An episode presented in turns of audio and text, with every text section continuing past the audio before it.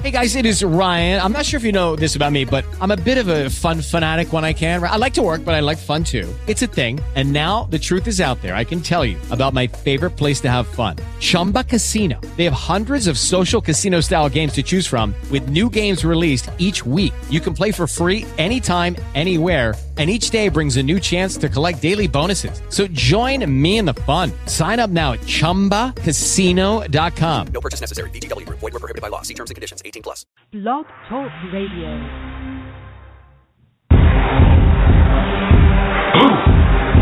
Yeah, yeah. You already know what time it is. Time it is. It's that official time.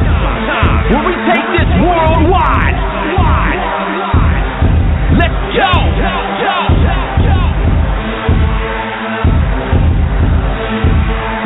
Listen, listen. So now it's time to turn it up. Surf the radio waves as we begin to burn it up. We all up in your area like landscape. Definitely bringing you the power slam and pancakes.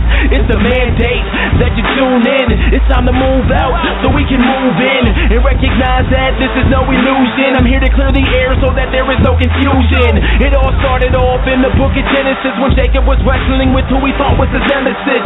And when the man saw he couldn't overpower him, he touched his hip, but he really could have devoured him. And from that point, then we hear a name change, rearrange the game, so now we gotta change lanes. Uh, so I'm here to let you know it's time to listen to the Pancake and Power Slam show. Let's go! Turn it up, turn it up. It's the Pancake and Power Slam. Turn it up, turn it up. It's the Pancake and Power Slam. Turn it up, turn it up. It's the Pancake and Power Slam show. Uh. Turn it up, turn it up. It's the Pancake and Power Slam. Turn it up, turn it up. It's the Pancake and Power Slam. Turn it up, turn it up. It's the Pancake and Power Slam show.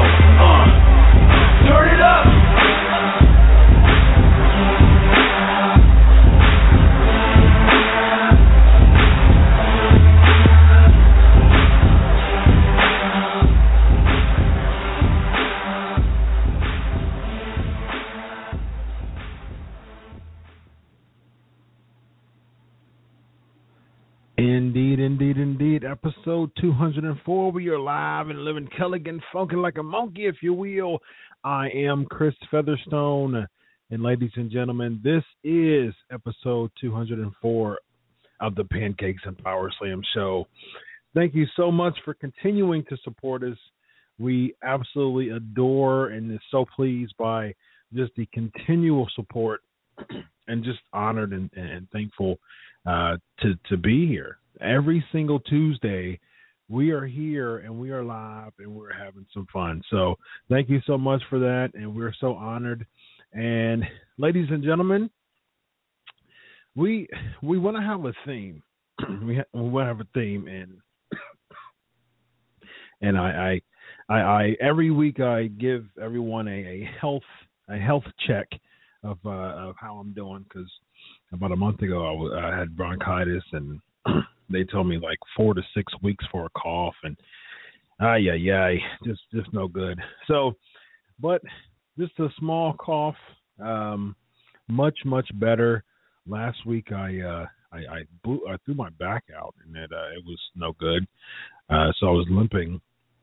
Uh so that was interesting. But I'm healed. I'm here, and I thank God uh, for another Tuesday. So, we are going to have some fun, ladies and gentlemen.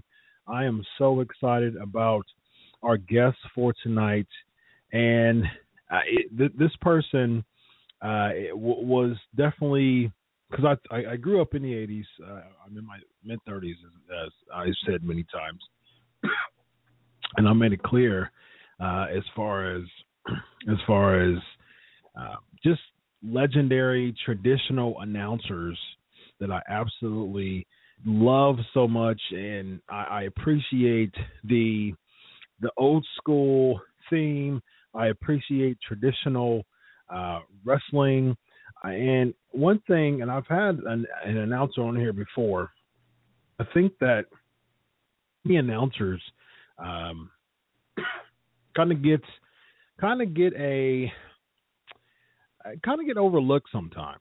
And I think that people don't realize that it takes so much to really uh, kind of envelop the whole thing of of just a person, announcer, wrestler, it, it, it's all one big package. So without further ado, let's let's play a little bit of this and announce the the uh, the awesome awesome uh, featured guest for this week. So let's start off with this just to get you uh, whet your appetite a little bit.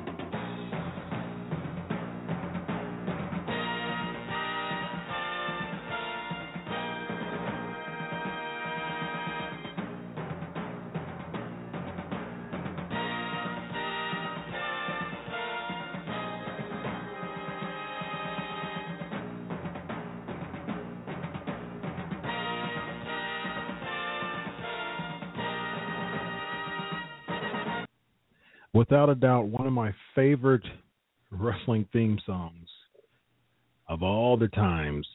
Ladies and gentlemen, without further ado, I'd like to introduce WCCW World Class Championship Wrestling legendary announcer Marc Lowrance. How are you tonight? Well, I'm doing well, and I hope you get over your cough and get your back back in shape, Chris, so you can shine. Thank you very much, sir. I uh, I'm a certified personal trainer, and uh, I, I love working out.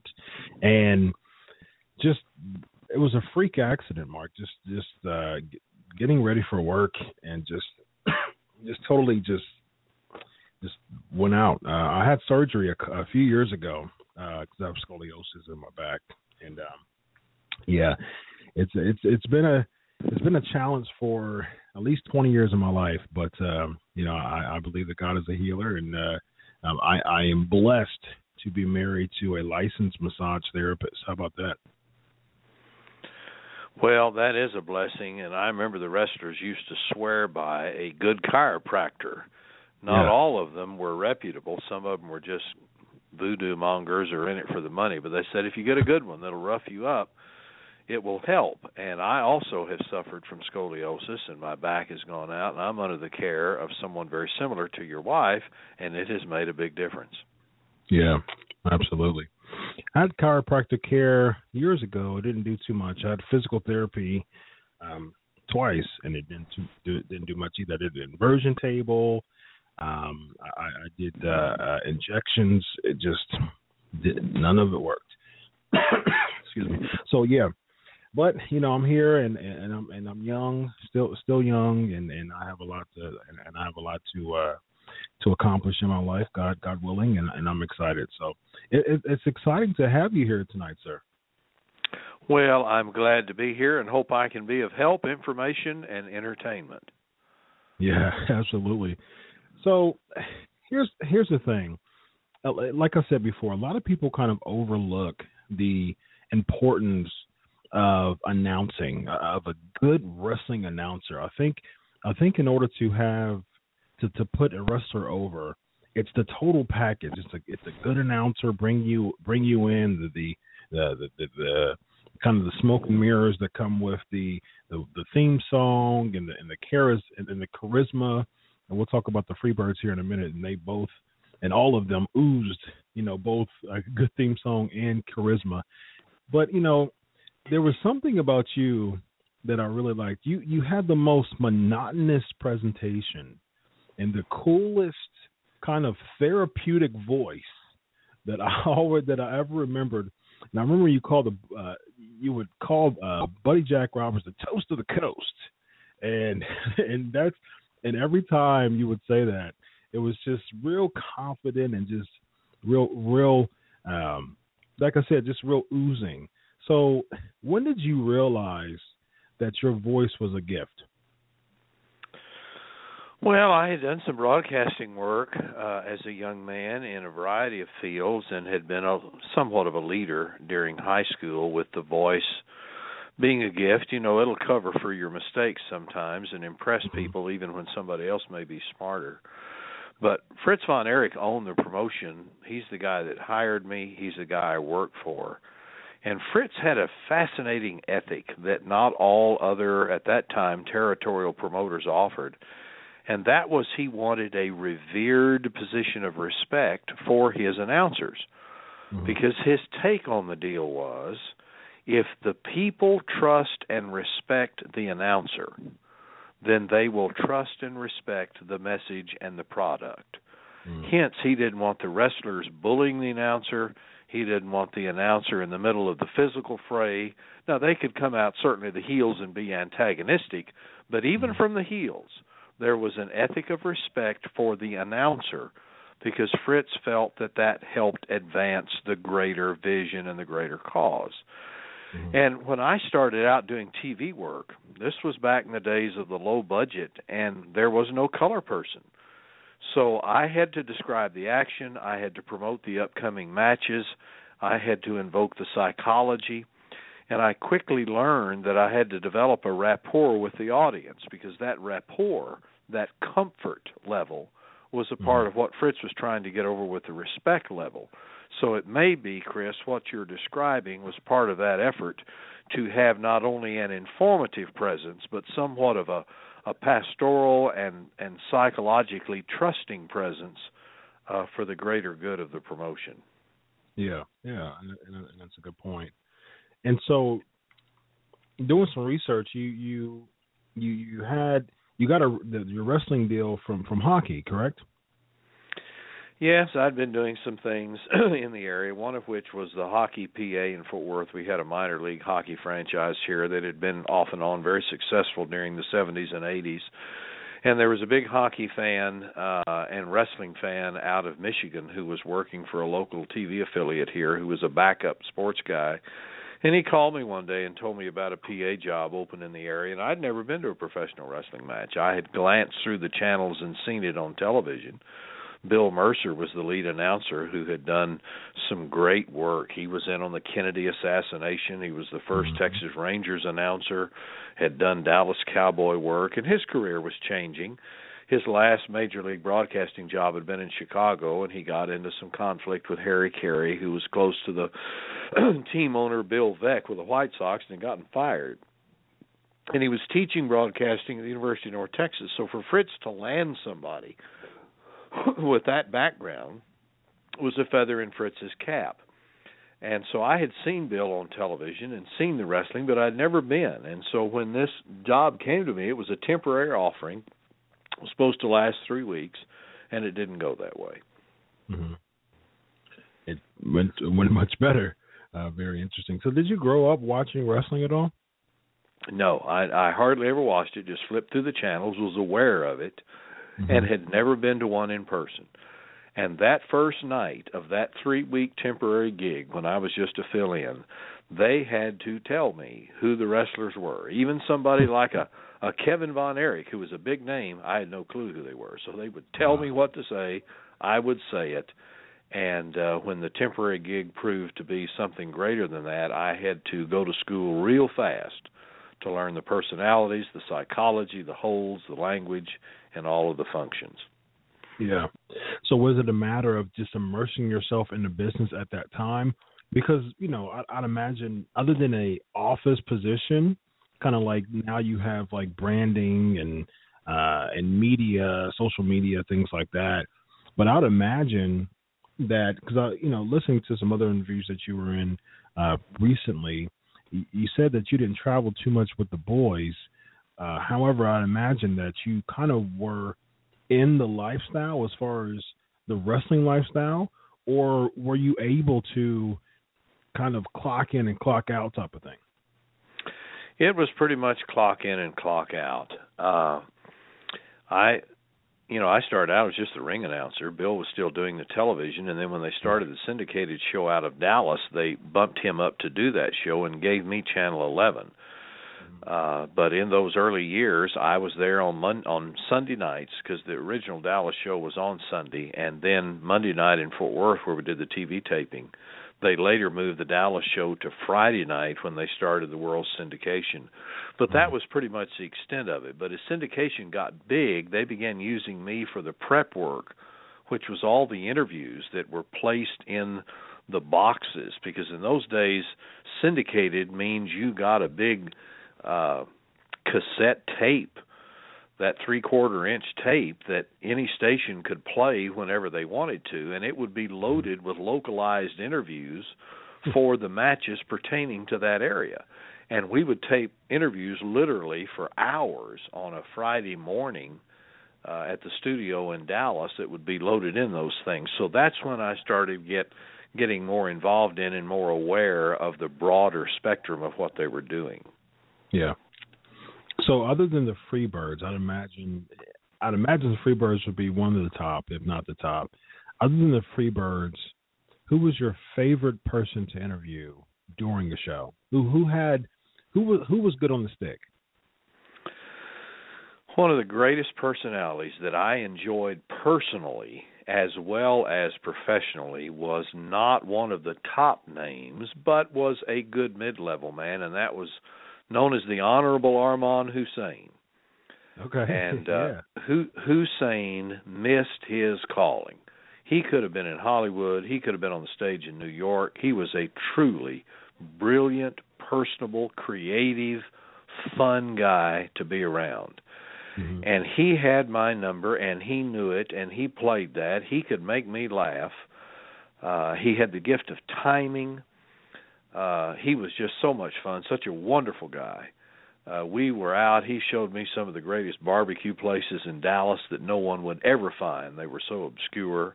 Talked about life issues. He was truly my personal favorite. Mhm. Yeah. What about Iceman King Parsons? Iceman was a lot of fun. He was hardworking.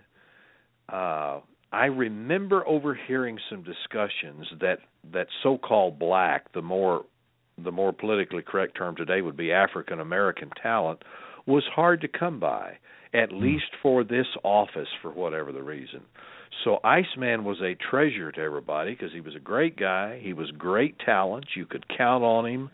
Uh, he was just good people and uh, he was one that everybody liked to have a lot of fun with in the back room. Uh, he just just knew who he was and was comfortable as who he was. He's a good man. Mm-hmm. Now, did you notice any type of racial privilege uh, with Fritz or, or with any other execs in the office? No, I really didn't. Uh, mm-hmm. They they recognized that diversity made money for them. Absolutely uh, and they did their best, but the main constraint was not so much a racial card as it was a financial card because Fritz could be cheap. Mm-hmm. And uh, he took care of his boys first, and there were some opportunities that were missed just because of you know financial issues. Yeah. You know that office took off and just went everywhere in the early 80s, and yet the office staff never really grew much beyond what it was when it was just a local regional promotion. Oh wow. Uh, for reasons you know we can talk about later. Mhm. Yeah. So Bill Mercer and he is still 90 years young and living. Um I, I looked at an interview that you that you had with him at some type of convention last year and uh it, it was like a uh, reunion of uh, world class. And uh man, he was 89 at the time and wow. I mean, for someone to be 89 and still conducting, you know, interviews, it's it's phenomenal. Do you still talk to Bill relatively frequently and what would you say just the biggest takeaways that you got from Bill as as a color guy and as a uh and as as, as an interviewer? Well, Bill is living in uh, the Durham, North Carolina area. He lost his wife, who passed away here. Uh, gee, I think early last year, mm-hmm. and he'd moved over there to help be with her, and they have uh, children that are in that area. Bill is mm-hmm. remarkably sharp for his age. He's a great guy. He's a smart man. He's just as sharp at 90, uh, you know, as anyone could be we had a great relationship, but we did not work closely together because he was busy on the syndicated show and I was busy with the the uh, KTVT Channel 11 satellite show in Fort Worth. But Bill and I always had a very pleasant, comfortable rapport. And when Bill would be out doing other things, uh, then I was a stand-in for the syndicated show. He was gone when Kerry won the world championship mm-hmm. at Texas Stadium and that became my bout to call just simply because Bill, you know, had a lot of other broadcasting opportunities going for him at the time. Yeah. Bill would frustrate sometimes some of the wrestlers because his vocabulary was so good. They would say he's talking over the audience. uh, but they'd say the same thing about me sometimes. But Yeah. uh, Bill had a great sophistication about him, but a very down to earth persona and a great sense of humor. Yeah. And that was 80, what, 80, is it 84, the Parade of Champions, or 83? Uh, you got me on that. I think it was 84. Mm, okay. Um, yeah, I always remember Bill Mercer um, having that huge microphone. I mean, he had the headset with the with the microphone and the um, the filter, the, the filter padding part was just like huge. And those Big are old wind windscreen. Yeah, the screen. Yeah, the yep, the windscreen. It was it was huge, and uh, you know those are just little things that you notice as kids, like you know, and just in retrospect as well, uh, looking at so you know world class stuff, and man, it was just it was intense, and I, and I really loved the play calling uh, there. It was it was absolutely awesome. So how we talked about Fritz a little bit. How would you describe the backstage morale as a whole in world class? Well, early on, it was exceedingly high. Uh, there were great, great dreams, great excitement. The thing just took off and did great. The loss of Gary Hart was a temporary setback. Gary had been hurt and concerned by a payoff and some other issues, and and left the promotion. Ken Mantell followed. Uh, Gary done a great job of bringing in some great talent and laying the foundation that Ken could build on, and it really took off. But as the Von Erich boys began to run into trouble with drug abuse, suicide, other, you know, tragedies, and Fritz had a reluctance to take the ball that he had been handed, and, and that may not be a good description, but the ball he'd been blessed to catch, uh, he didn't want to run with it. Uh, he had such ferocious loyalty with the people that he had been in collegialship with for many years, those fellow promoters, that he didn't want to run against them in their territories. Hmm. And uh, he also had some theological issues because he was concerned that there were God issues in the loss and the issues with all these boys. So he didn't want to do anything, you know, to rock the boat maybe in his relationship with God, which is not good theology, but I think that's where Fritz was. And mm-hmm. so he wouldn't take the promotion where it could go. And as people began to realize that this guy is content to keep this as a regional territory with just an occasional out of the box match, they weren't going to go and make the money that they could make if they went to Atlanta with Ted Turner then or with Vince McMahon in New York. And mm-hmm. so those two things, the Von Erich boys' issues and Fritz's reluctance to go big, caused the morale to turn significantly starting in about late 85 through 86, 87 when it really started moving a different direction. Yeah, because that seems like that was really when the turn happened because it seems like there wasn't a lot of uh, desire to uh, cross promote or cross brand. You know, in the NWA at that time, you know, 85, 86, 87, you know, you had the NWA uh, territory. W, World Class was an NWA territory for for a, a period of time. What uh, was uh, wasn't it? For a long time, because the NWA was that old national association of all those promoters. Right. And uh, you know, they communicated with each other. They developed the world champion. They developed the payoff that that individual would, would get, whoever best represented the promotion. And that lasted until Fritz's TV went on satellite, and that was the first time that somebody else's television show got seen in somebody else's market. Mm. And that's when you either went after it or you didn't. Fritz chose not to. McMahon and Turner did, and history was Yeah. made.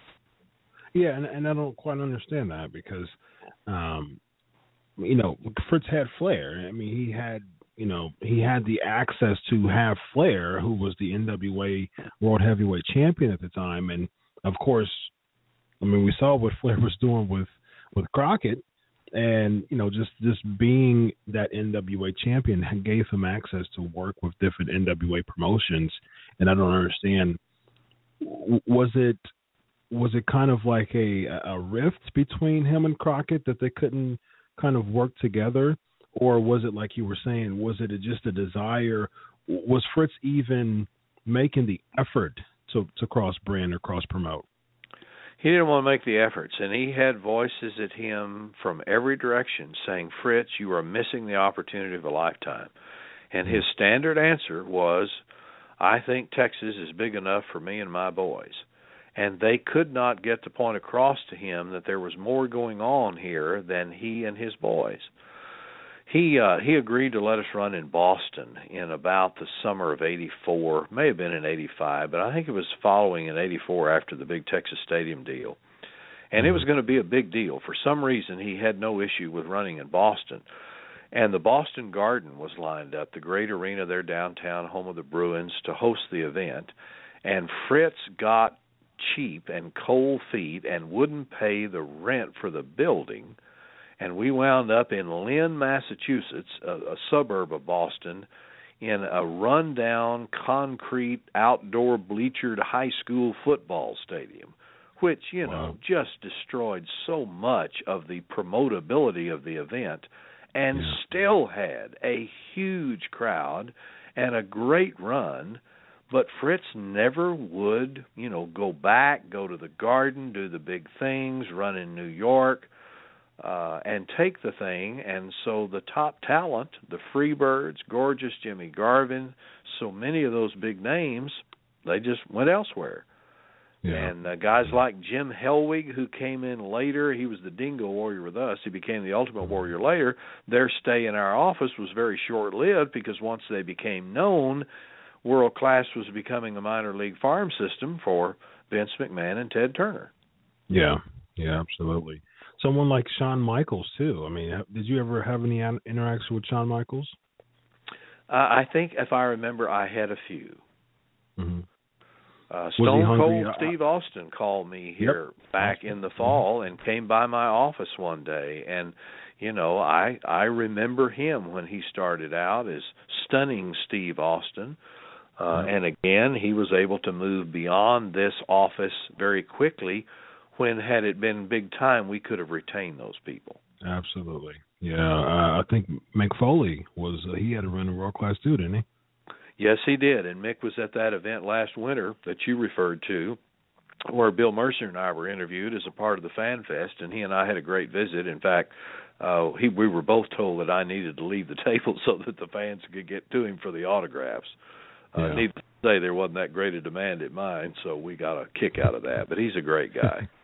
Yeah. And you know, I, when uh, when I remember world class, I, I thought about you know I think about people like, of course, Bruiser Brody, and of course, you know, like the missing link. I mean, yeah, it's he he was someone like the missing link had popularity, he had tradition, he was there for a while, but I just wonder if you could just really rest your hat on you know names that you're not building as well to have kind of marquee, you know, uh, sellout crowds, and and and, you and it makes a lot of sense when you're saying that you know Fritz was so you know adamant about his boys, and you know it, it, they just just missed out on a lot of a lot of opportunity there. So, and, and it makes perfect sense of what you're saying. So you mentioned before that you didn't travel with a lot of personnel. Now, did you travel by yourself, you know, down the roads, or were were there occasional travel that you had with some of the boys at least? Yeah, there was occasional travel. We did a series of shows uh in San Antonio during my early years of doing television. Uh and I would fly down with the boys or if I didn't want to fly I'd just drive. If I drove I went by myself. I went to Lawton, Oklahoma a few times, made trips to the trips to Boston. I think we may have gone up there twice when it turned out and uh several other places, Oklahoma City, uh, there was some of that, but I was not in the regular travel circuit. Those guys, you know, in the old days of the regional territory, they were in the car running, you know, thousands of miles a week to all these different places, and I was never involved in in that degree of it.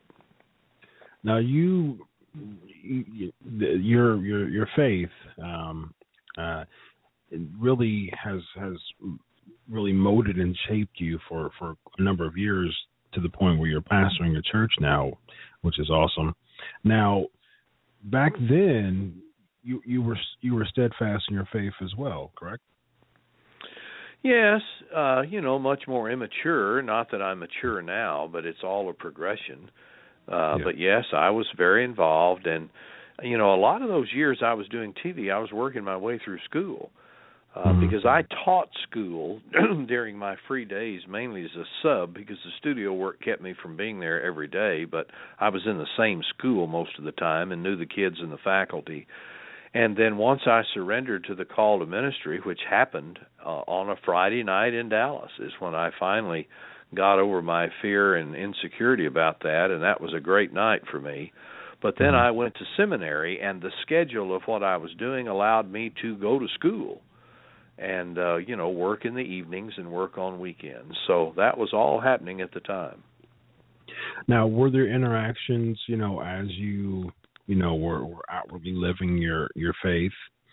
Were there any personnel from W from World Class? I know you shared some Fritz stories in previous interviews, but were there any other wrestlers that were interested or you had conversations with about God? You know, not really too much. Uh, I missed some opportunities just in my shyness. Uh, I've told some other interviews that Gino Hernandez, whose given name was Charles Wolfe, was obviously a guy who was lonely and looking for some meaningful relationships of depth, and I could have seized that. Uh, Gino, of course, you know, most know the story that he passed away from either foul play or a drug overdose or some combination therein. And I'm just like several others. We wonder if we could have prevented that. Yeah. Uh, there was a wrestler. This was the other. Well, like, I'm not even sure I remember his name. Who came and visited me in my first church uh, a couple of times, which was a little student pastor appointment down south of Dallas, and maybe his name will come to me before we're done. But not too much of the connection between the the faith and the wrestling. Fritz and I had some conversations about that, and Fritz was very confident and comfortable with my faith, uh, but that was about the extent of it. And you shared some radical stories about Fritz that were very interesting. Yeah, Fritz was an interesting guy. Fritz is a good man, and anything was a good man, and anything I say about him is just you know part of the human condition and the different personality traits we all have. He was always a good man, but he he had a hard side to him, and at times some of the antics were hilarious. Mhm. Absolutely. So let's let's just shortly talk about the Sportatorium, the good old Dallas Sportatorium, and uh, you know it's like I think I think it uh, got demolished in 2003, if not if I'm not mistaken. Um, Yeah, but, about that time. yeah, and I, I just wish that I would have had a chance to just be in there at least one time because it, uh, from what I, I don't think the because I because you know you had world class which made the the sportatorium looked big, but then you had like Global Wrestling Federation which I also followed.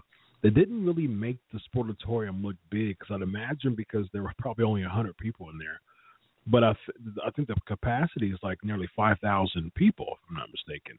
Have, were there any time ever that you remember having a, a, a packed house for world class in, in the sportatorium? Yes, we had a run starting in about 83 that went for about two and a half or three straight years where we basically sold that building out every Friday night. Uh, unless there was something like horrific weather, like ice on the ground, and we're in Texas and we don't have the salt for the roads. Other than that, it was at capacity every night. You know, part of that building had burned down back in the 1960s, and it used to be larger than what it was during my era because they just literally tore off the part that burned and built a wall. And that's why there were very few seats on one side of the ring. Uh, is because that's the part of the building that got lost. It was kind of weird because the ring wasn't in the center of the building; it was off to the side, and it was almost like a three-sided building with, you know, one very small section where that wall was. But Mhm. it it seated probably 3500 maybe 4000 it was all bench seating. The the ringside seats had a back on the bench but above that it was just flat bench seating. Mhm. and the upper panels of the walls opened leaving a chicken wire screen so that you could get some air circulation through there because it did not have air conditioning. It had some old gas heaters so in the winter it could stay somewhat warm but in the summer it was hotter than the hinges of Hades in there and with the lights and the cameras uh you know it was just almost unbearable wow. but, But atmosphere some- you could you Yeah. couldn't cut the atmosphere with a knife it was the Yeah. Fenway Park the Wrigley Field uh you know of the wrestling world Yeah, yeah. I, was just about to say that the even with that, you know, even with those conditions, there's so much.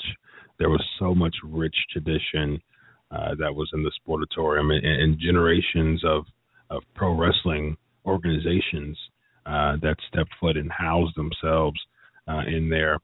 So let's let's talk about real quick the multiple depths of, of world class. Uh, you know, there's oh my goodness, there's there's so many. There's Gino, there's you know the the Von Erichs instead of, except for Kevin. Of course, there's Brody. I mean, there's the list goes on as far as you know depths of people who were a part of world class. Uh, gentleman, Chris Adams was also a big member of world class who uh, passed as well. What do, what do you think? Why such a curse on world class championship wrestling? It, it just seems really really odd for for world class to have. And I looked at the and I saw the DVD years ago, which commemorated all of the passings of people who were in world class. How how would you able are you able to put a finger on that whatsoever, and, and how in the world could you explain that? Well, number one, I think it it would only be speculation uh, as to a theory as to what went on, and the second part of the answer to your question would be it's not one thing, but a chemistry of contributing elements. As far as the Von Erich boys go, they never had the emotional maturity to handle what came to them at a young age of life.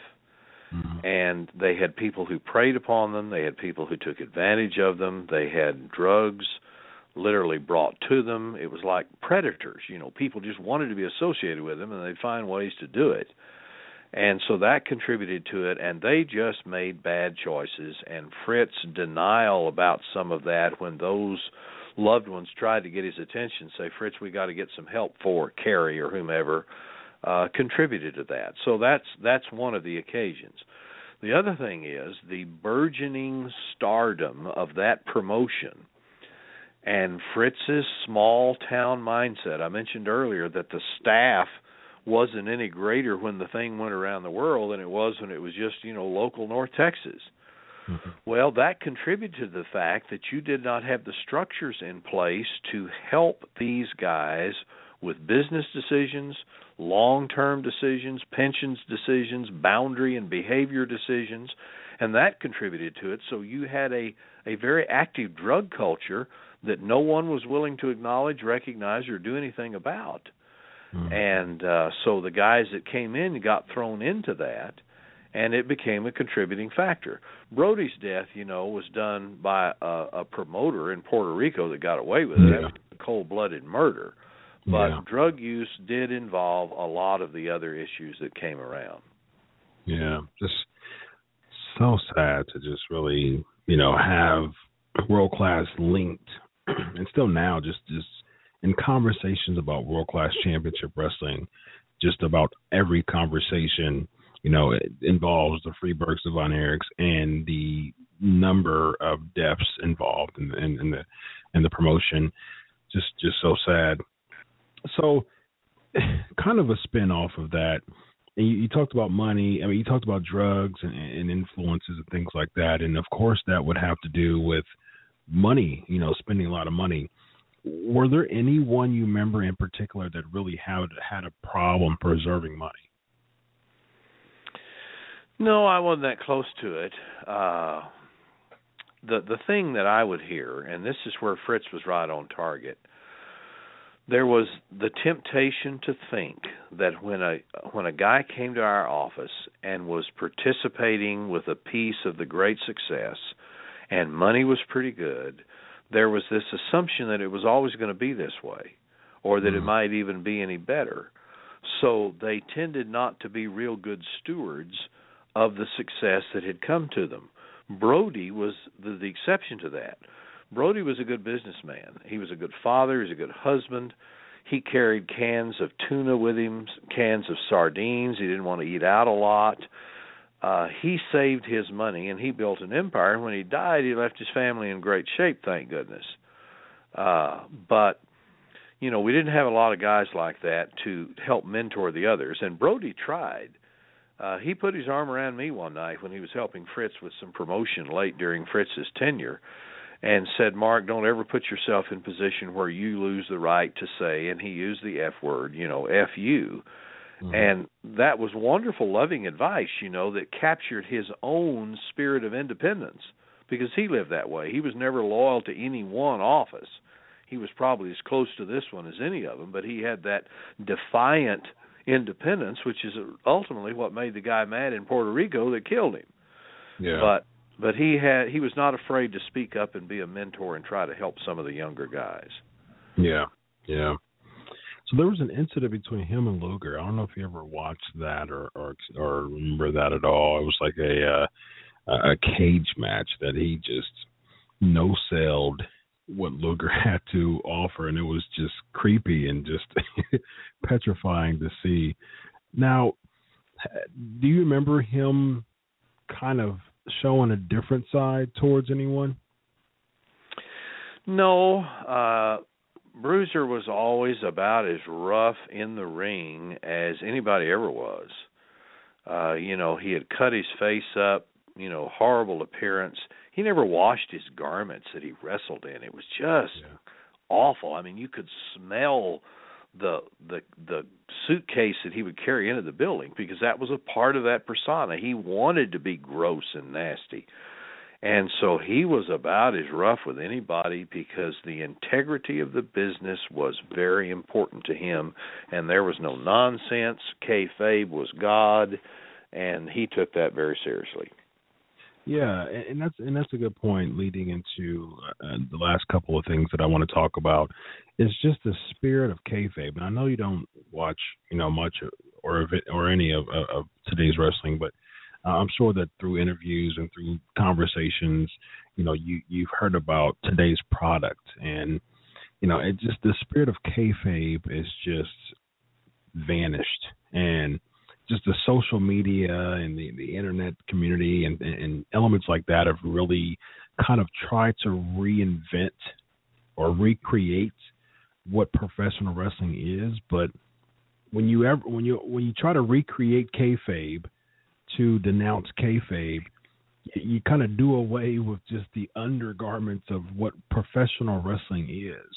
What what would you say to those who don't really respect kayfabe? Well, I don't know. It just dollar signs mean everything, and that's what took over the wrestling world that we know. What's interesting about that is that as the WWE emerged as the main major league, the NFL, so to say, of wrestling, the farm system has been lost. And the loss of kayfabe has contributed to that. So, mm-hmm. you know, it is now marketed as a show, but they do it so well and it's presented so well that the show is still entertaining enough that people just want to enjoy it uh, for what it is. But the thing that made the world class show so incredible was the TV production where they took the what they were called then mini cams up into the ring. And you could see instant replay and slow motion. And the people who were skeptical and outspoken about it being fake or being choreographed or being put on when the production was so good it even shut them up mm. and they began to have doubts because the talent level was so high and the production so good that it was coming across every bit as effectively as professional sports or professional boxing because they were good But you mentioned the talent, and you mentioned missing link earlier. As the top names begin to leave, you lost that ability because the mid-level talent that had to be used then at the top level wasn't good enough to carry that. Well said there. So let's let's end up with the. I'm going to talk about your ministry for a couple minutes, but before then, let's let's talk about the Freebirds, the fabulous Freebirds. Now, definitely one of the best names that ever come out of world class championship wrestling. There's some speculation that they may be inducted into a class, a very popular class for uh, uh, from a very popular promotion, a wrestling promotion that uh, that if you can read between the lines, then those who are listening know what I'm talking about.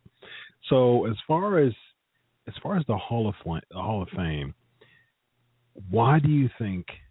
And of course, this is redundant. Why do you think that the Freebirds is deserving to be in the WWE Hall of Fame? Well, I think the Freebirds were a remarkable chemistry of physical and psychological giftedness. Those are three different personalities. Michael Hayes, obnoxious, flamboyant, uh, you know, could could just reach an audience with his ability to communicate both verbally and and physically. You had Terry Gordy who was a big old bully, you know, would would beat up the side of a building if he had the desire. Mm. And you had Buddy Roberts, who was exceedingly acrobatic, but could play yes. the part almost of a stooge, yeah. but yet there was this suspicion that he was acting, that he was a whole lot smarter than he really was. And so you had these three great personalities that complemented each other who came to this office first as baby faces. Mm-hmm. And you know, it wasn't until the big turning at Reunion Arena when the cage door uh, slammed in Kerry's face that they became heels, and they became the perfect counter act for the Von Erichs, who played the part of these wholesome, homegrown, hometown, never color outside the line boys, who really didn't have all that much charisma and personality. David did.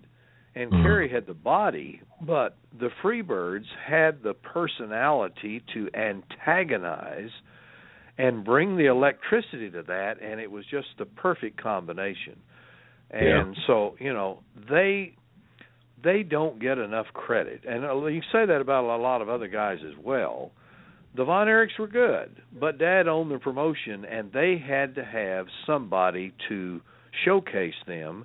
And these guys in many ways brought a whole lot more to the office than the von erich boys were ever able to offer.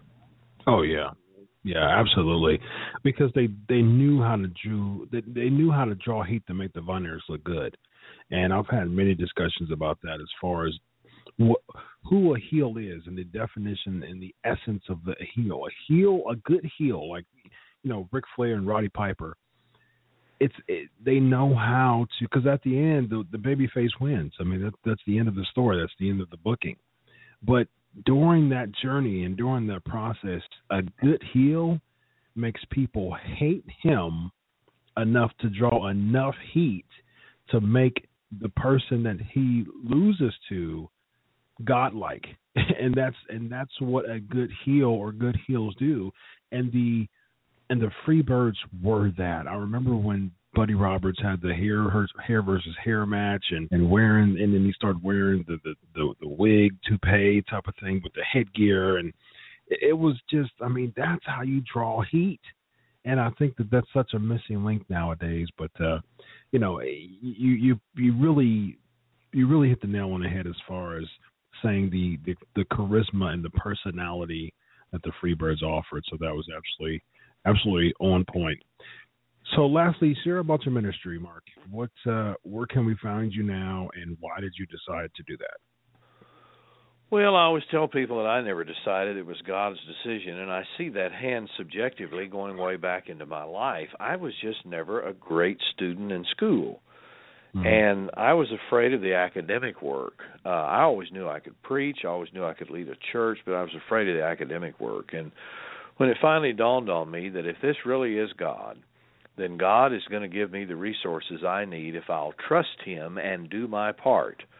And that was the story. So that's when I surrendered uh, to that call, went to seminary, and Jerry Jarrett had bought the promotion in '88, second half of '88, and things really began to change. And I knew in early 1990 that by the changes in that promotion and opportunities that were ahead of me in ministry, it was time to step down because there was a two year overlap where I was pastoring my first two churches, going to school, and doing Jarrett's TV. Mm-hmm. And Jarrett cheapened the promotion so much, and it became somewhat vulgar.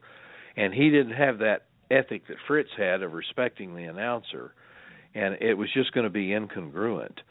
But since that time, I went on and got ordained in the Methodist Church and married and had kids and raising boys, and uh, it's been a great journey. And I live in Arlington, Texas, and I pastor a thousand member United Methodist Church, and we run about 400 on Sunday, and it's a great group of people, and I'm glad to be doing what I'm doing. Awesome, man. I, I, it, it's great. It's great to hear stories from someone who, you know, 30, 30 years ago was there and was uh, a part of of just wrestling when it was just respected in kayfabe and just larger than life. And uh, we appreciate you, Marc. And um, you know, we had you know we, we just flooded with comments as far as uh, during during the interview, and there's a comment here that says Marc Lowrance has a such a professional voice. We'd love to hear him commentate on Raw after he's inducted into the WWE Hall of Fame. Another comment said that uh, you you commentate uh, better than anybody.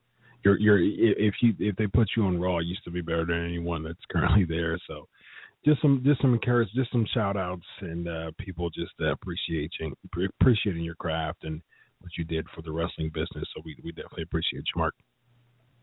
Well, thanks for having me. I appreciate the compliments, and let's hope that the day returns when that great psychology of a heel who can study human behavior and pick up those characteristics of the abusive boss, the greedy politician, the guy overseas who's trying to take over the world, whatever it is, can come back and bring that spark and fun back into that world. Oh, amen. Well said, sir. And and on that note, we say thank you, and uh, I think that's some things to chew on and marinate on for sure. So, awesome, awesome time spent with you, Marc. We really appreciate it. You bet. Call me again. Will do. Thanks a lot. Have a good night. You too. Bye.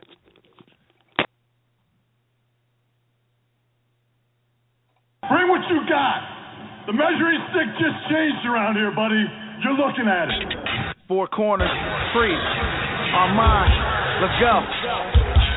The whole squad is making it clear we taking this year. You know who we are, but you don't know why we here. So this is where the big boys play. These big boys play like who defies the living God? Get out the big boys' way. Outsiders with the swoop in. We live as kings. You seeing us, but our third man waits in the wings. And when the time is right, we shock them with the proper attack. I go for Dolo, but ain't solo. Cut the promo in black. Hollywood, Hendrix, Frizzle, pinning them to the max. And I'm Das Wonderkin with the strength of a hundred men, with one intent to see the will fulfilled of the one who sent his son to give himself. But you rap about your gats and your rags torture. White coffins when I drop a bomb. My mic's awesome, never lost faith. You in our space, you can all skate, suffer but never crippled. No bin walls in my cross face. From here to Saturday Raven, anticipating. I was frostbit, now I am glacier, mixed with some Vader. Get to hawking with these animals, using God for my defense. In Alabama, we jamming. That's beautiful. Bobby Eaton, me and Priest. We the dangerous alliance, nah. The Harlem Heat. Tie the do rag before we do battle. You're talking sheep. You all what you speak. This too sweet. Till the genre is took back, we reppin' that wolf pack. The foundation shaking, no mistaking. Yeah, we shook that. Trust in God, we trust. Pushing forward, never look back. Meekness ain't at all weakness. Some people mistook that. Stamping out this crook rap. He turning the power on. On the razor's edge, leg drop after a power bomb. Tired of the lies, man. We bringing the truth through. Diligent and fruitful, the owners in our group too. It's good to be king. Sold out, this war is brutal. We playing them war games. Our army go move too. You too. I'm in the Raptors with a bat in my hand and stand to shatter all your plans so they don't matter. In the grand scheme, it's that easy. We tag teaming, Steiner brothers, we love it. Demand the win, establish it. This the clash of the champions. This is where the big boys play, huh? We ain't here to play. World class championship wrestling legendary announcer Marc Lowrance, one of the smoothest sounding voices that you've ever heard in announcing history. Like I like I said before, when he would just announce Buddy Roberts, I thought it was hilarious. he would call them the toast of the coast. So I, I loved it, and, and, it, it's it's just it's surreal, you know, to have you know someone like Marc Lowrance on, on the show because you know I'm such a wrestling historian and wrestling traditionalist, and I just respect Marc Lowrance's work so much, and it, it was just awesome to to have him on the show live, and, and it was just awesome road stories that I you know you, you can't really eh, you, you can't really you know pack those in and not appreciate them and just kind of sit on them. You, you, you got to bring them back. You got to appreciate them, and it's great to hear them those those road stories and just spending time with Marc Lowrance. Spending time with Marc Lowrance tonight, Chris. Seriously, you just you hit the nail on the head. Perfect voice. I mean, he was just so fluid. Everything he said, he could step in today, and it's like he just stopped doing it yesterday. I mean, the guy has a gift. WCCW, legendary. He was on Pancakes and Power Slams tonight, episode 204. You can't get much better. And I mean, the road stories, uh, definitely. He's got to be back on the show. There's no other reason why he wouldn't. I mean, there's we don't let too many people back on the show, but I'd say he'd be one of them. And, um, I agree. Chris, absolutely legendary bring up the Von Erichs just to be in the same the same chat room that this guy was just going on and just talking about his road stories and there's just so much to say. Pancakes and power slams, ladies and gentlemen. Everybody has their time on the pancakes and power slams. Yes, sir. Absolutely, absolutely. Yeah, and and that's interesting that you said that because we only, we've only had one person to be on here more than once, and that was Greg Gagne. He was here three times. So yeah, it was uh, it was awesome. Um, or, or twice. Was here two or three times? I don't remember. Twice, but he's going to be on again. He wants to come back on, if I remember. He did. So we'll have to yeah, get that worked out with. That's right. Get that worked yeah. out with his agent. Eli Drake's going to be back on. So we've got. Yeah. We've got people right. that love the show, and they're going to be on it. That's right. Yeah. Um my boy Tyler Rex, he uh I've talked to him man, a few times, many times actually over the past year. Uh and uh yeah, we were uh talking about him being back on the show too. So and then we got more names coming up the pike, so be sure to uh to stay tuned to the Pancakes Power Slip. So we don't have much time. We have uh first trivia as I promised. Uh Edge and Christian's uh show that totally reeked of awesomeness, which was a funny show uh, talked about firsts. So I was like, you know what? How about how about this? How about I have some first trivia? So we'll, we'll do that. So with that being said, what year did Shinsuke Nakamura win his first IWGP Heavyweight Championship? What year did Shinsuke Nakamura win his first IWGP Heavyweight Championship? And uh, there's been a lot of uh, pub about him too. Uh, he officially signed with the WWE, and he had the video and all that stuff. So, um, how about you, Derek? How about you run through Fastlane and let us know what happened, and we'll talk about it. Fastlane was a bit of a snoozer. We had Del Rio actually lose to Kalisto after the uh, two out of three matches, two out of three falls. Eh, Kalisto wins the belt. Del Rio, he's kind of a side burner. Anyway, that was the uh, the big match. Becky and Sasha, Team Bad. Divas division, honestly, I thought it was absolute news ever match. Tired of it. Absolutely, just kind of wish all of them would go away except for a select few, and keep that select few. Keep going. You got Charlotte. I mean, you've got Becky Lynch. I mean, those seem to be the cream of the crop anymore. Brie Bella's on her way out. Uh, Owens against Ziggler for the IC match. That was actually we talked about Owens and Ziggler just kind of being complacent, and we've seen it a million, a million times. We've seen it a million times, and we've always said that's a great, that's a great match. It's a great feud, and I abs- absolutely loved the fast lane match. Owens ends up winning, retaining the title. That's great, good for Owens. But he wasn't on Raw last night. Evidently, he sent out a tweet earlier says, you know, big deal. Who cares? A lot bigger things going on last night other than uh, Kevin Owens being there. You're the Intercontinental Championship title. So you should have been on. Maybe not. But Kevin Owens, you and Ziggler, you almost still stole the show. It was a very, very good match for the pay per view that was a bit lackluster. You got the Wyatts against Show, Kane, and Ryback. And the Big Show, Kane and Ryback won. Wow. What does that do for the Wyatts? Honestly. And so the Wyatts win last night on Raw, which is fine. That's great. But on the pay per view, the Wyatts, they lose against these three. And I, I hate to say has been nobodies, but that's pretty much what they are. So it doesn't really give you so much of something to hold on to for the Wyatts. Yeah. Uh, and for show, Kane, Ryback, and Ryback last night just totally punking out and walking away. Whatever. We'll get to that. Uh, Brie and Charlotte. Charlotte retains the title. Divas champ. Ric Flair has a little bit to do with it, not a whole lot. I think Brie is almost going to be gone. Uh, she said she wants to have kids. Obviously, you can't wrestle when you're pregnant unless you're Mae Young, give birth to a hand. So, uh, Brie Bella, goodbye.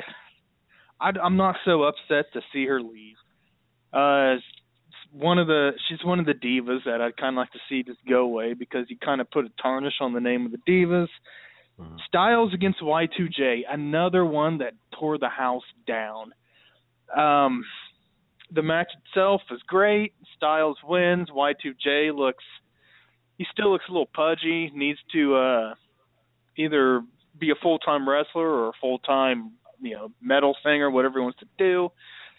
But again, on Monday Night Raw seems to be the band-aid over the horrible pay-per-view. But uh looks like Rye, Y2J, and Styles are going to start to be friends. That could be great. That could be okay. I'm good with that. R-Truth against Axel. Oh my gosh, that was such a filler match. The thing about the pay-per-view last night, Chris, or not last night, but Sunday night. It just absolutely there was so much filler in it that it was just. This is the last pay per view to WrestleMania. This is your final show to dedicate to WrestleMania, and he absolutely blew it. There was no reason for this garbage. Didn't want to see it. Didn't need to be there. I mean, social outcasts could have done something else other than try to put themselves into a match. Give a two three minute segment, backstage being silly and goofy, but to actually put you on the stage did not work. And a uh, Axel wins. Who who cares? Brock, Dean, and Reigns. You know what? The match itself was great. Reigns won. Everybody knew Reigns was going to win. That's just, it was so predictable. This whole fast lane thing. Uh, the Brock Lesnar. I mean, I it was funny that they buried him in all the rubble of the announce tables. I enjoyed that. But Brock Lesnar coming back out, and then Dean comes in, gives him a few punches, and then he gets speared. Matches over one, two, three. Almost thinking if Dean Ambrose would have won, it would almost would have been like a, uh, like a Daniel Bryan type moment where uh, everybody that the crowd wanted to win, everybody's behind one, and to go on and really do something spectacular at WrestleMania. But it's Roman Reigns. He was in the main event last year. So you've got Triple H against Roman Reigns. That's your WrestleMania main event.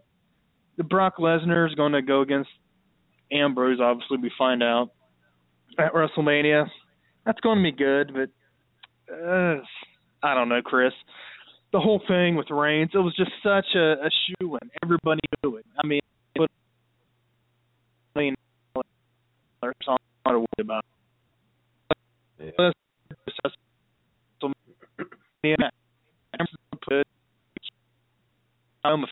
It was predictable. Everyone knew it was going to happen. Same old WWE. What do you have for us next? Yeah. Fastlane was just it was awful. It, it just yeah. It, I was so. I mean, it, it, to me was, and the thing is, it cut off ten minutes early, and so I'm thinking in my head. I mean, Raw was 15 minutes longer than Fastlane, and this was just. I mean, you see Kevin Owens and Ziggler on Raw all the time. You see Sasha, Becky, Tamina, and and, uh, Naomi on Raw all the time. You've seen Kalisto and Alberto Del Rio thousands of times, seemingly. You've seen Styles and Jericho on Raw before. You've seen a match between Axel and Truth, I'm sure, on Raw before, which doesn't even, you know, and that match won't even make it a Raw. That match is like on Superstars, for some reason it made the pay per view. Cutting edge peep show with the New Day just didn't make any sense because why would it be eliminated by the? Why would it be interrupted by League of Nations? It didn't seem like they that had. There was no continuation with that on Raw, so it further didn't make any sense. It just seemed like they just called an audible. It seems like they were just kind of clamoring for time, and they just kind of booked too short, and it just it just didn't make any sense. I mean, Edge and Christian kind of leave in the ring, and then I've been very vocal of how much I like Christian and how much I've liked Christian over the years. But I mean, just the chant, just it was just it just sounded desperate. And how in the world is the New Day buddies with Edge and Christian? It, it just that was one of the most confusing segments and just lifeless and pointless and boring segments that I've ever seen. So, uh, as far as the um, good job, right answer, Shinsuke Nakamura won his first IWGP Heavyweight Championship in 2003. Derek, what year did Brock Lesnar debut in the WWE? Uh, I'm going to say 2002. Uh-huh. Yeah. Good job. Next question. What notable doppelganger, or kind of clone or fake, was the first Smoky Mountain heavyweight champion? What notable doppelganger was the first Smoky Mountain heavyweight champion? All right, so let's get to Raw. We're going to highlight some some certain points on Raw that was that was big. Okay, so uh, you know I, I've said before that there's not a lot of things that I just like mark out about. Uh, but I tell you what, man, having Shane McMahon and here comes the money. That's that music come on. It was it was an amazing surprise. It was awesome to see. And man, I mean, Shane McMahon is just he's the best non wrestler wrestler in WWE history because the guy knows how to take take bumps. And when he did the um excuse me, when he did the Van Terminator, um uh yeah, the Van Terminator, the coast to coast that he did with the uh, uh trash trash can. Uh, it just it was great, and he, he and he made it he made it his own in WWE, and just knowing how to take bumps and fly and just a flying elbow on the on the table. Shane McMahon, he, he's always been an amazing hand in WWE. I mean, and there's been times where he's been he's outshined Vince, and he, he's always been that guy, always been important, always been exciting to see. And of course his feuds with with Angle, with Show, with Test, with Kane, and European Championship, Hardcore Championship, main eventing, you know, like four, three or four, five pay per views, and yeah, so it, it's great to see him back. It was an amazing moment. the the Detroit, I, you know, I'm not a Michigan fan whatsoever, but I tell you what, man, kudos to the Detroit crowd to give Shane McMahon that type of pop because it was well deserved. It seemed like no one was really expecting that type of pop, and but it was so well deserved it, it, it couldn't have happened to a, a better person as far as uh, just contribution to the product. But here's where tailspin to me. The interaction with Stephanie is fine. The interaction with Vince was fine. But why are you scheduling him in a match against The Undertaker? What is going what? I was so I was so just disappointed with that. It's going to be at WrestleMania and it's going to be against The Undertaker. I just I was so I was so disappointed at that conclusion of that segment that oh I was like man I you could have just put a nice little bow on this amazing return but you kind of just sucked the life out of it in a sense because here's the thing and and and, and Marc thank God that Marc Lowrance was on the show because he just talked about it as far as knowing how to draw heat, knowing how to build heat. Now, Vince McMahon, he, he's a heat magnet. He knows how to do it well. But why? How does how does it make any sense at all that someone who is the anomaly and the phenom and the mysterious one himself, the Undertaker, how does it make any sense at all that he is a hired muscle for Vince McMahon? What it boggles my mind to even think about how that makes sense. So, okay, now let's just set the match aside. A, a Hell in a Cell match between Shane McMahon and The Undertaker. I'm sure they're having a, uh, some amazing spots and it'll be fun and it'll be exciting. I, I get it, but I think it, it's just the the fact that just the match alone that does not sell the entire angle. The story builds the angle, the climax, the conclusion, the culmination. It's a story. You can't just say The Undertaker versus Shane McMahon and it makes sense. It makes no sense. Why in the world should I believe that The Undertaker is a heel at his event at WrestleMania? And if Shane beats The Undertaker, Shane will get heat. If The Undertaker beats Shane, Shane is kind of like a one and done. He just comes in, you know, and fights The Undertaker, and, and that's it. And I know that you know it was supposed to be Cena Taker. There's still you know a bunch of weeks to kind of unravel all this, but just on there's no it makes no sense to have the anomaly of WrestleMania, yeah. who gets all the pops, The Undertaker, against someone who had one of the biggest returns in WWE history, Shane McMahon. Two people who has two of the best reactions of the of the entire company go against each other at WrestleMania for something for for the company for Raw. It, it's it just it made absolutely no sense to me. It was very disturbing.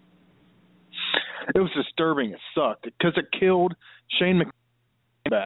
Now we haven't seen Shane McMahon in what ten years, and now he comes back. Everyone's excited. He wants to take over Monday Night Raw. I love that idea because he's energetic. He's happy about it. We haven't seen him in so long. Okay, we are going to go up against the Undertaker at WrestleMania in Hell in a Cell. Okay, so like you mentioned, if the Undertaker loses this match, what does that do for the Undertaker? It kills his legacy. If mm. Shane McMahon loses, then we shouldn't see him again because he lost a match and that was stipulation, and you can't take over Raw. So there's no gain from it. I mean, there was so much going into five minutes before Vince McMahon announced his stipulation. Are you kidding me?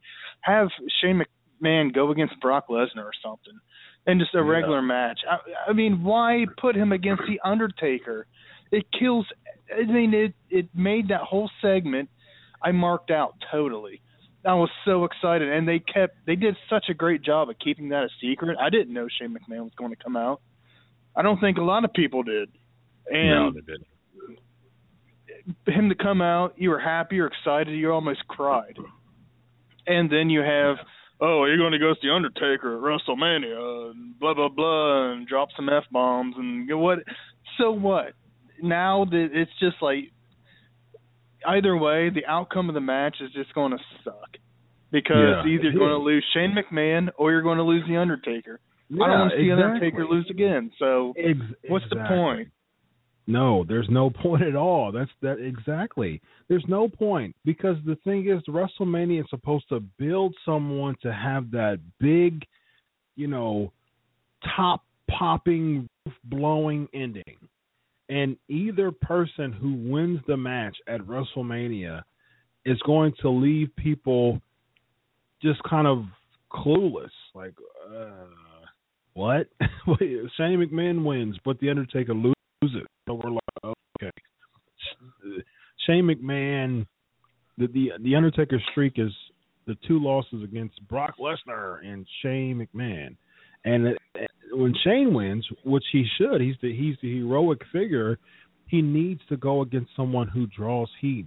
I was thinking someone like a Braun Strowman that is not over, so to speak, but he's huge. He would be that kind of Goliath figure that was like Show and like Kane and like Test. You know, the big man feuds that he had before that he was that it was very successful. But now Taker, who's a big man in of himself, yes, but who's been who's who's just the resident baby face of the WWE. He's like the the crowning jewel of WWE. Just it makes absolutely no sense. Uh, Brian Lee, that's correct. Great job. Uh, what was the first ECW pay per view? What was the first ECW pay per view? New Day's defeating the Lucha Dragons and Neville. That didn't make sense. Okay, so let's talk. Let's let's do a couple minutes here on on, on Brock Lesnar and uh, and Dean Ambrose. Uh, I feel the same way with this one too. So Brock Lesnar has the whole Suplex City, people getting behind him. You're supposed to be building Dean Ambrose as a baby face, as the next baby face, or one of the next top tier baby faces. Why are you putting him in a feud with Brock Lesnar, who's who's going to get babyface reactions? He needs to be in a feud with someone who is a heel magnet for them to get enough heat, as I've said before, for them to get enough heat to lose against Dean Ambrose, and that that's what puts Dean Ambrose over. Someone who's strong, dominant, who gets a lot of heat, who people want to see lose. People don't want to see Brock Lesnar lose. They want him to suplex everyone and beat him to a pulp. And why am I going to be excited about a Dean Ambrose and Brock Lesnar match? And Brock Lesnar has been literally manhandling Dean Ambrose since you first touched him. There's nothing that I'm excited about this match. Now I said this before. I, called, you know, I called it an Ambrose Lesnar match, you know, weeks ago. Uh, but it's just they have not built Ambrose strong enough as a babyface to go against Brock Lesnar as, as a viable contender at WrestleMania, and it just makes no sense at all. It's it's kind of nerve wracking. It's not kind of nerve wracking. It is nerve wracking to for for Brock Lesnar to just come in and just throw Ambrose around like a rag doll and F five him here and F five him there. You have to protect Dean Ambrose if you want Dean Ambrose to be a viable compare, competitor against Brock Lesnar and make the fans see that there's some parts of Dean Ambrose that actually can go toe to toe with Brock Lesnar. Have those moments. Have those moments where, where Ambrose just takes Lesnar out, even before you know the match, even before the match was announced. Have them actually go back and forth. But because of Dean Ambrose's wrestling style and how they how they kind of put the reins you know, so to speak. Interestingly enough, on uh, on on Ambrose's uh, wrestling style, you know, keep getting beat up by Brock Lesnar does not leave any type of interest for him to keep getting beat up by Brock Lesnar at WrestleMania. A horrible way to protect protect Dean Ambrose, Dean Ambrose, if they want to make him a viable competitor against Brock Lesnar at, at WrestleMania.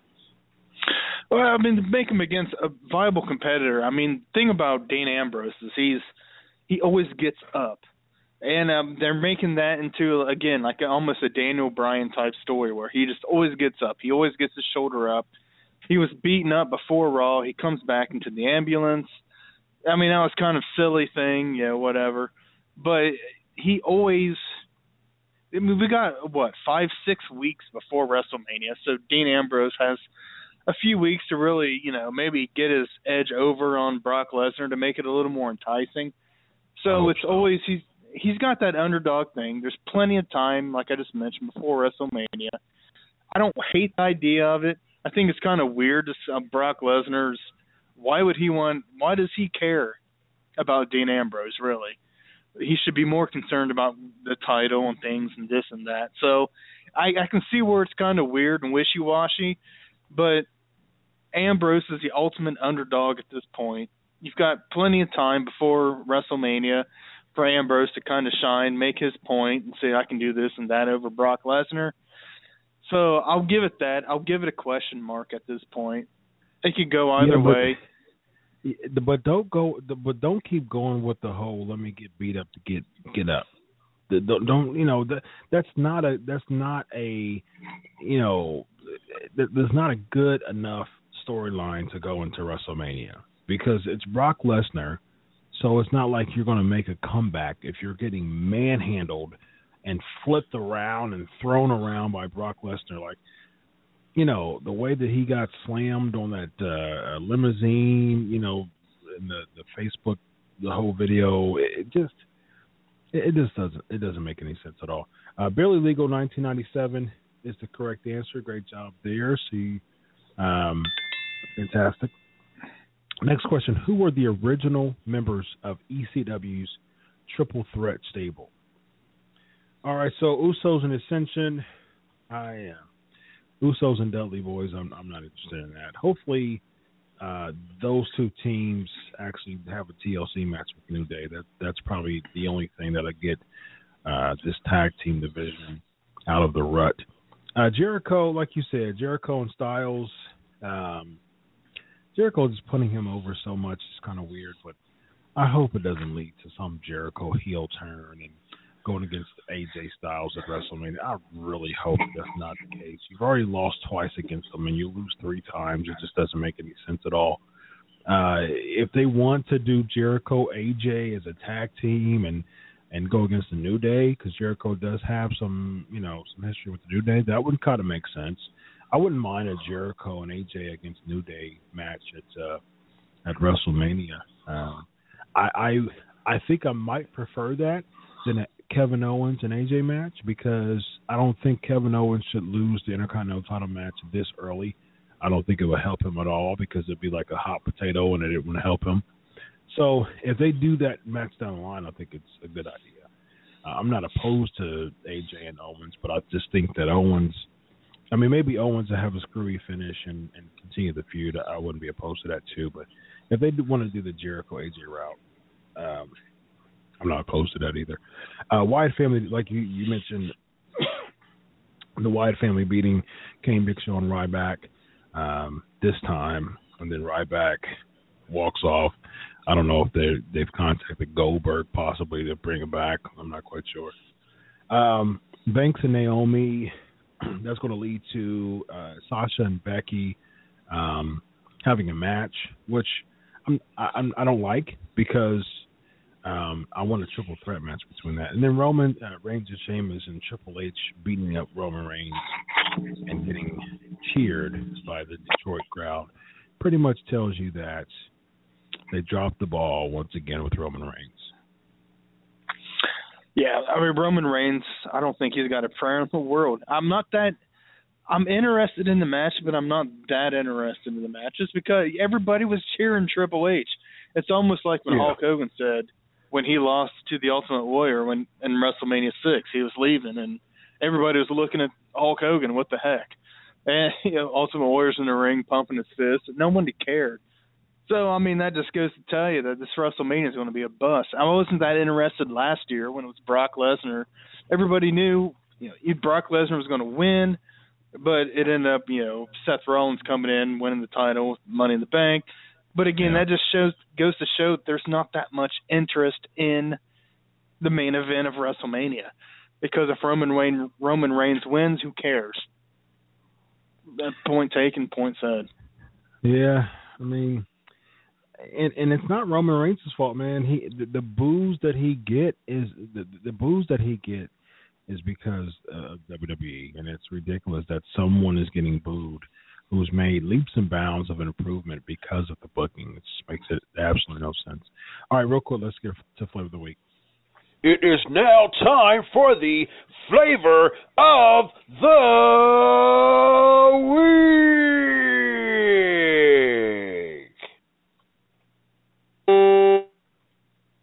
Yes, Oh yeah. wrong answer. No one has the right answer yet on the triple threat members.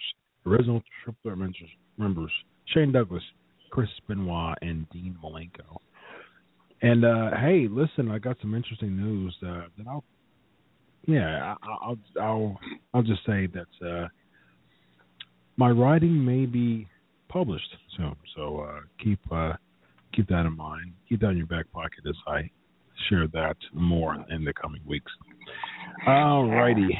So, 10, 10 of the biggest pops. And I'm not going to say 10 of the 10 biggest pops, but I will say 10 of the biggest pops in WWE history.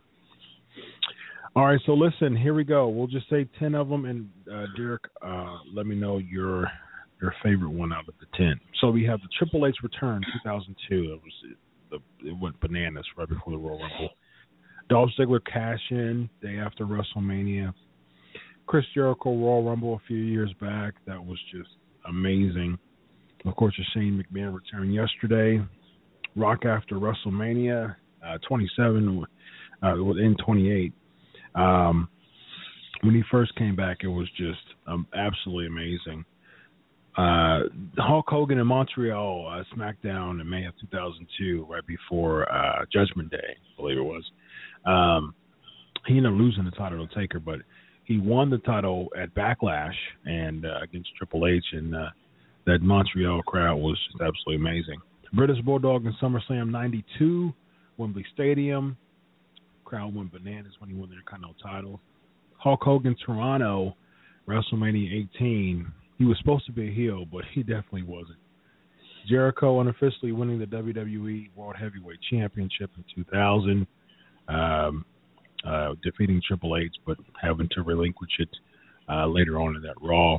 Of course, the Daniel Bryan Seattle retirement a few weeks back. Uh, real quick, 30 seconds, uh, Derek. Which one out of those 10 was your favorite? Uh, probably honestly the Hulk Hogan when he came back with the NWO. Um, almost before that though, honestly, that we didn't put in was when X Pac joined the uh Degeneration X when he just came out on Monday Night Raw after Shawn Michaels had lost the title with Stone Cold Steve Austin, everything was in disarray. That was probably my favorite pop. With the Hulk Hogan when he came back with the NWO and almost lost it and cried and well, let me tell you something, brother. I, that was beautiful. So I'm I'm going to give my props to that just because it was so emotional and heartfelt, and yeah, that's it. Yeah, I'm gonna go with I'm gonna go with Jericho winning the World Heavy the the, the WWE Championship un, unofficially on that Raw. When he beat Triple H, the crowd just went absolutely bananas. But you know, Shane McMahon, you know, he he really uh, Shane O'Mac last night. Yes, I mean it was just absolutely mind numbing. It was just uh, it was just amazing, and I'm I'm gonna watch it again and again and again.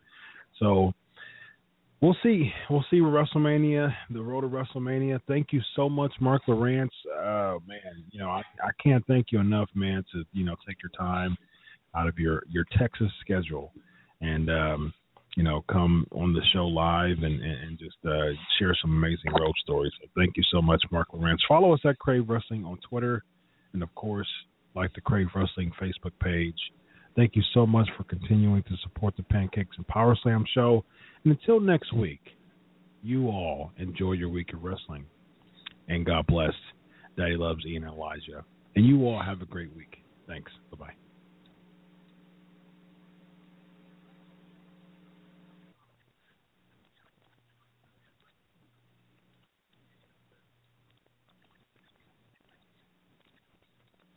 Judy was boring. Hello. Then Judy discovered ChumbaCasino.com. It's my little escape. Now Judy's the life of the party. Oh, baby, Mama's bringing home the bacon. Whoa, take it easy, Judy. The Chumba life is for everybody. So go to ChumbaCasino.com and play over 100 casino style games. Join today and play for free for your chance to redeem some serious prizes.